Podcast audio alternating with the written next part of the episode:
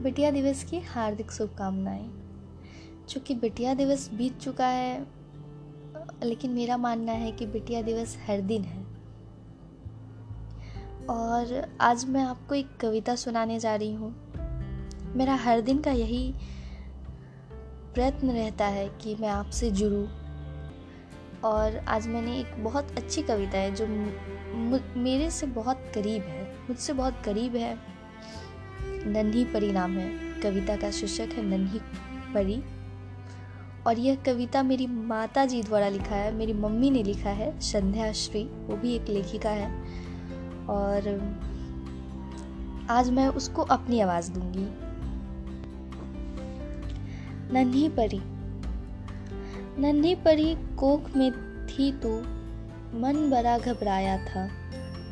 फिर तेरे पापा ने बड़े प्यार से समझाया था। होगी तुझे बिटिया, होगी तुझे बिटिया जो तेरी सुबह की मुस्कान, शाम की अजान होगी। जो तेरी सुबह की मुस्कान, शाम की अजान होगी। बन सहेली तेरे सुख दुख की भागीदार होगी। ना हो निराश तू दुनिया की।